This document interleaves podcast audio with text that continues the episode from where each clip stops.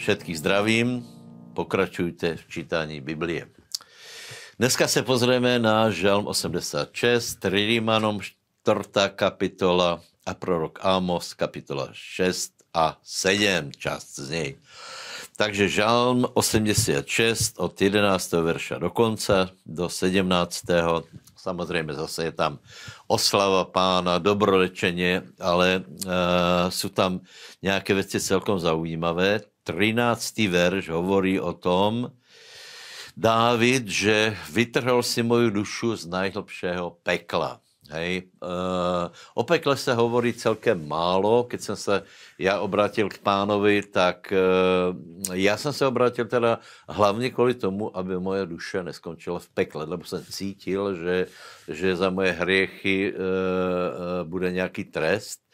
No, teda se o tom hovorí celkom málo, ale je třeba občas vzpomenout, že Eh, Ježíš nás vykúpil právě, že vysloboditel a vykúpil nás z záhuby, ze smrti. A pokud člověk není vykúpený, tak prostě tam smeruje. Hej? Potom je zajímavý 17. verš. Učiň pri mě znamenia na dobré, čo keď uvidí tí, ktorí ma nenávidia, budu sa hambiť. To je celkem zajímavá modlitba nebo prozba Eh, lebo David chce, aby Boh ho požehnal a viděli toho nepriateli, aby se hambili. Hej. Takže prosím vás, vůbec není zlé, keď chceme, aby jsme byli požehnaní. Eh, keď ľudia vidia, že si eh, počínáme dobré, rozumně a že nás Boh žehná skrze Pána Ježíše Krista. Takže já stojím aj o požehnání a to požehnání nech je viditelné. Epištola Rímanom, kapitola 4 od 16. verše do 5. kapitoly, verš 11.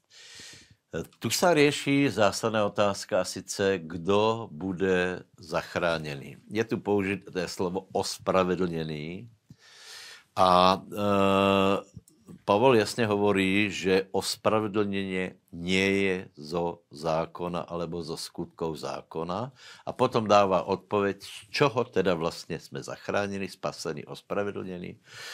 A hovorí, že to je z věry Abrahamovej. A tu věru stále se učíme, čiže nejsme spaseni ani skrze světosti, ani skrze nějaké, nějaké ceremonie, ale skrze věru. Spasení je z věry.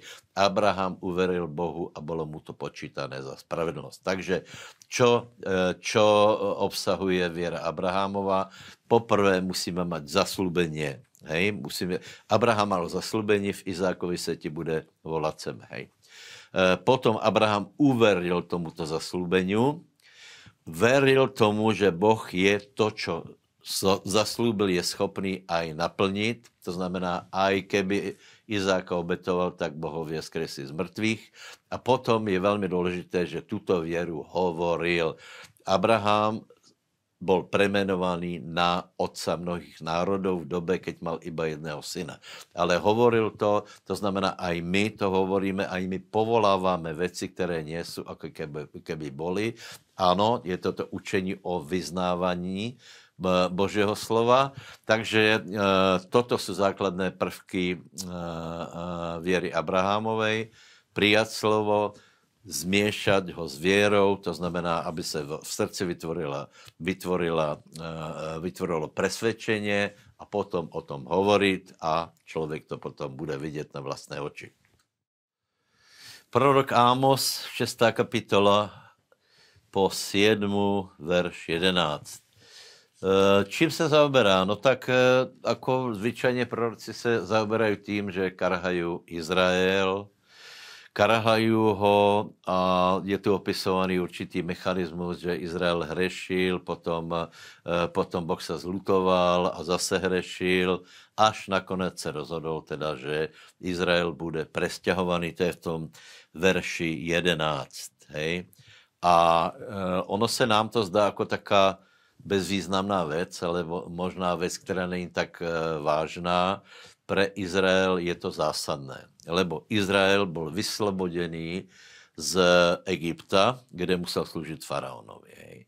Potom bol presťahovaný nebo e, došel do, do země kananejskej, z ktorej je spätá jeho existencia alebo história, jeho zbožnosť a podobně. E, tam ich Boh chcel veľmi požehnat, ale nakolko se správali jako okolitné národy, e, venovali se zlým a modlárstvu, hriechom, klamstvám, tak jak je to tu opísané, tak Boh se nakonec rozhodol, že ich umiestni znovu do područí, znovu do otroctva. Pre Izrael to bylo uh, uh, velmi, velmi zlé, ale hriechy, které páchal, nakonec to způsobili. Takže, uh, takže buďme poučitelní, keď například člověk zreší a boh ho, boh ho nějakým způsobem potom dovede k náprave, tak nevracejme se znovu k hriechom predcházajícím.